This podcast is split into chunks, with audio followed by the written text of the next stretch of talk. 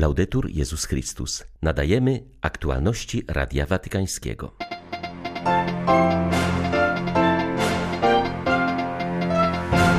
Do dostrzegania w naszym życiu konkretnych znaków czułości i miłości Boga zachęcał Franciszek na Anioł Pański. Kościół w Kanadzie zainicjował zbiórkę funduszy na sfinansowanie kampanii na rzecz uzdrowienia i pojednania. Jej adresatami są rdzenni mieszkańcy tego kraju. Pogarsza się sytuacja humanitarna na Ukrainie. Lokalna Caritas niesie wsparcie coraz większej liczbie potrzebujących. 16 stycznia wita Państwa Beata Zajączkowska. Zapraszam na serwis informacyjny. Bóg chce dla nas jak najlepiej, chce, abyśmy byli szczęśliwi, nie stawia sobie żadnych granic i nie wymaga odsetek, mówił papież, zachęcając do szukania znaków Boga w naszym codziennym życiu. W rozważaniu na Anioł Pański Franciszek odniósł się do wydarzenia w Kanie Galilejskiej, gdzie, jak podkreślił, zamieniając wodę w wino, Jezus wyszedł naprzeciw prostej i konkretnej potrzebie zwykłych ludzi. W ten sposób lubi działać Bóg, podkreślił podkreślił Ojciec Święty. Pierwszy znak zachodzi w chwili, kiedy dwoje nowożeńców przeżywa trudności w najważniejszym dniu ich życia. W samym środku uczty brakuje niezbędnego elementu wina i radość może zniknąć pośród krytyki i niezadowolenia gości. Matka Boża zauważa ten problem i dyskretnie nań wskazuje Jezusowi, a on działa bez rozgłosu. Tak właśnie działa Bóg z bliskością i Uczniowie Jezusa widzą, że dzięki niemu uczta weselna stała się jeszcze piękniejsza. Widzą też sposób działania Jezusa. W ten sposób zaczyna się w nich rozwijać ziarno wiary. To znaczy wierzą, że w Jezusie jest obecny Bóg, miłość Boga. Franciszek wskazał na jeszcze jedną cechę znaku skany. Przypomniał, że zazwyczaj na koniec uczty podawano gorsze, rozwodnione wino. Natomiast Jezus pilnuje, aby uczta zakończyła się najlepszym winem. Mówi to nam symbolicznie, że Bóg chce dla nas jak najlepiej, chce, abyśmy byli szczęśliwi, podkreślił papież. W znaku Jezusa nie ma miejsca na ukryte motywy, na wymagania wobec nowożeńców. Przeciwnie, radość, którą Jezus pozostawia w naszych sercach jest pełna i bezinteresowna. Nigdy nie jest rozwodniona.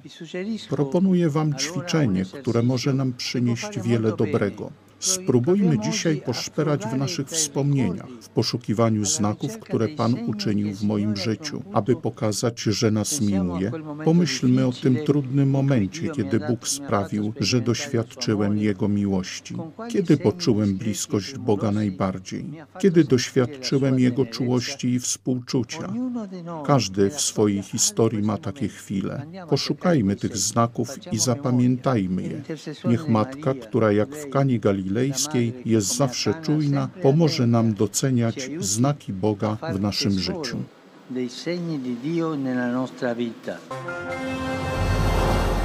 Po zakończeniu spotkania na Anioł Pański Ojciec Święty wezwał do ofiarowania swych cierpień w intencji jedności chrześcijan. Modlił się jednocześnie za ofiary tragicznych powodzi, które w ostatnich dniach dotknęły wiele regionów Brazylii.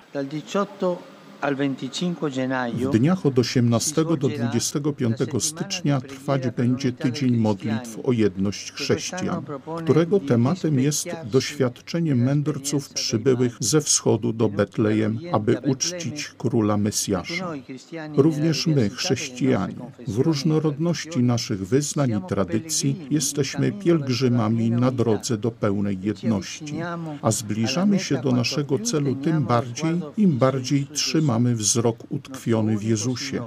Podczas tygodnia modlitw ofiarujmy także nasze trudy i nasze cierpienia w intencji jedności chrześcijan.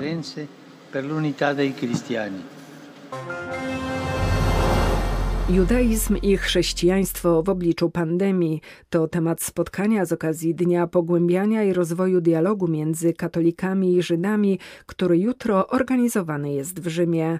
Odbędzie się on po raz 33 w głównej synagodze Wiecznego Miasta. Spotkanie otworzy kardynał wikariusz dla diecezji rzymskiej Angelo de Donatis. W tym wyjątkowym czasie jesteśmy razem, ramię w ramię, podkreśla kardynał i podobnie jak autor księgi Kocheleta, Stawiamy sobie pytania. Podczas pandemii dotknęliśmy własnymi rękami bez dwuznaczności prawdy o naszej kruchości. Ksiądz Marco Gnawi, odpowiedzialny za ekumenizm i dialog międzyreligijny w diecezji rzymskiej, wyjaśnił, że wspólnym zamiarem jest ofiarowanie duchowych zasobów i wskazań, które pozwolą z ufnością i w mądry sposób stawić czoła naszym czasom, tak wyjątkowo naznaczonym globalną kruchością. Próby historii powinny pobudzić wierzących do zmierzenia się z nimi, wychodząc od pism żydowskich i chrześcijańskich oraz mądrości w nich zawartych, dodał ksiądz Gnawi. W ostatnich latach Kościół musiał przyznać się do swoich słabości i porażek. Ten proces uczy nas pokory i większego otwarcia na Boga, uważa generał Cystersów i nowy wiceprzewodniczący Unii Przełożonych Generalnych Zakonów Męskich. Mówiąc o aktualnym kryzysie Kościoła, podkreśla, że Bóg oczekuje od nas większego zawierzenia, byśmy bardziej liczyli na to, co On chce nam dać, niż na własne siły. Jego zdaniem aktualne okoliczności wymagają od chrześcijan, byśmy w głoszeniu Ewangelii skupili się na tym, co najważniejsze, czyli na Chrystusie, Bogu, który stał się człowiekiem, kocha świat i daje nam życie wieczne. Zarazem niezbędne jest tworzenie wspólnot, które są oparte na Chrystusie, umieją żyć Jego obecnością, a przy tym uobecniają Jego spojrzenie i miłość do każdego człowieka. Cierpienia współczesnego Europejczyka wynikają bowiem między innymi stąd, że czuje się on elementem masy bez oblicza, dlatego jest spragniony spojrzenia, uwagi i miłości. Rozmawiając z portalem informacyjnym szwajcarskiego kościoła, generał Cystersów zapewnia, że Bóg ufa naszej wierze i wzywa nas, byśmy głosili Jego królestwo. Ludzkość, której na skutek pandemii runęło tak wiele pewników, potrzebuje słów nadziei. Ojciec Mauro Lepori przyznaje, że dzisiejsze społeczeństwo jest pod względem instytucjonalnym a religijne. Zapewnia jednak, że pomimo tego w każdym człowieku pozostaje obecna religijność naturalna. Przejawia się ona w poszukiwaniu sensu, pytaniach o życie po śmierci i pragnieniu miłości. Trwają przygotowania do Światowego Spotkania Rodzin, które w czerwcu odbędzie się zarówno w Rzymie, jak i na szczeblu lokalnym w diecezjach na całym świecie. Swoistym przewodnikiem w drodze ma być książka biskupa Lorenza Leuciego Miłość małżeńska i rodzina na przełomie epok. Przypomina ona główne elementy papieskiego nauczania o rodzinie od Humane Vitae Pawła VI po Amoris Leticia papieża Franciszka.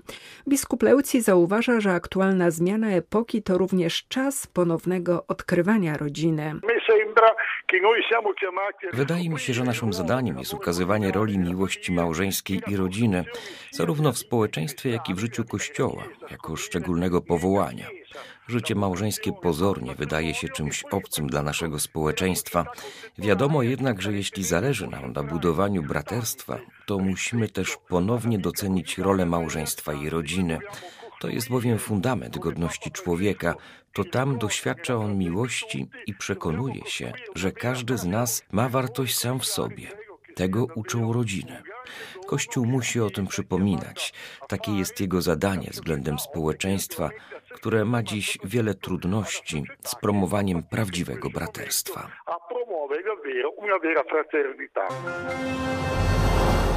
Wobec niezmiennie trudnej sytuacji na Ukrainie, spowodowanej działaniami Rosji, codzienne życie mieszkańców tego kraju, w tym chrześcijan, jest naznaczone głębokimi problemami, obawami i ranami.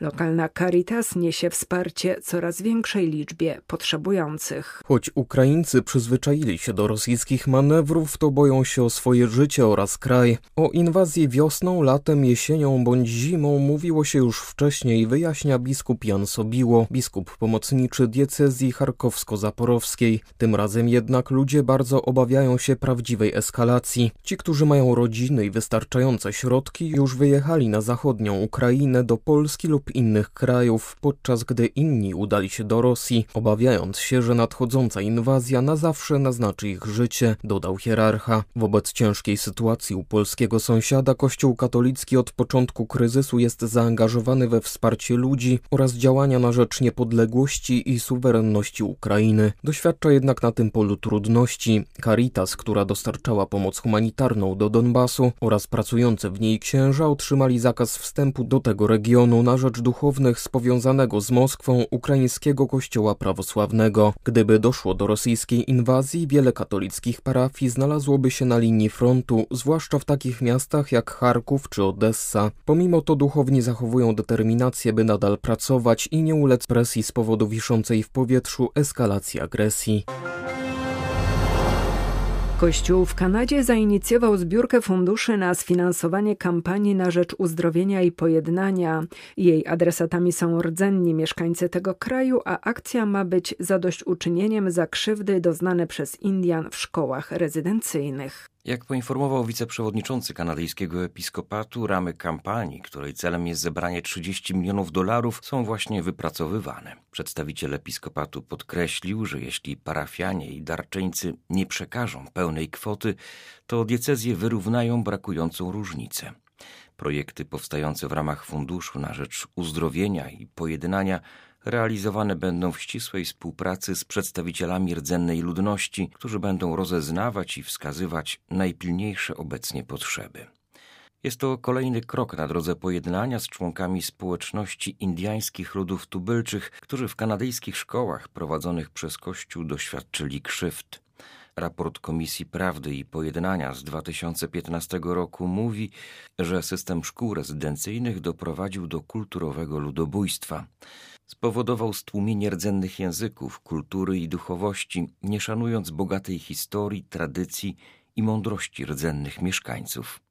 Biskupi Kanady przeprosili za to we wrześniu 2021 roku.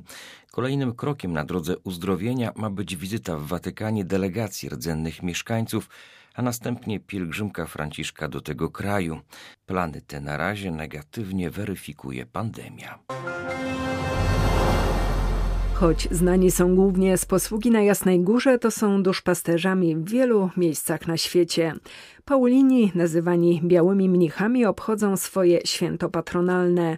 Wspominają świętego Pawła Pustelnika, od którego pochodzi nazwa wspólnoty. Święty Paweł, pierwszy pustelnik, człowiek, który wszystko postawił na Boga. Arcybiskup Wacław Depo, konfrater Paulinów. I dlatego poszli za nim inni, którzy postanowili odejść od tego świata, ale nie dlatego, żeby uciekać, tylko żeby po prostu ten świat przekształcać. Najważniejszym Pawłowym przesłaniem dla wszystkich jest całkowite zawierzenie Bożej opatrzności i dzielenie się chlebem z każdym, kto w różnych obszarach go potrzebuje, uważa przełożony generalny zakonu Paulinów. Pragnę podziękować tym wszystkim, którzy wspierają nas w różny sposób, czy tutaj na Jasnej Górze, w różnych częściach świata, bo też dzięki Waszej duchowej pomocy możemy pod Bożą opieką to nasze posłannictwo w Kościele pełnić. W 17 krajach na czterech kontynentach posługuje prawie 500 Paulinów, najwięcej w Polsce, która dzięki Jasnej Górze stała się najważniejszym miejscem ich posługi. Ja lubię bardzo tutaj przyjeżdżać, jak oni tu przemykają w tych białych habitach, mówię zawsze jak tacy ochroniarze Matki Bożej między tymi wszystkimi pielgrzymami. Takie to jest dla mnie zawsze bardzo wzruszające. W paulińską duchowość wpisane są pielęgnowanie kontemplacji Boga w samotności oraz umiłowanie modlitwy liturgicznej,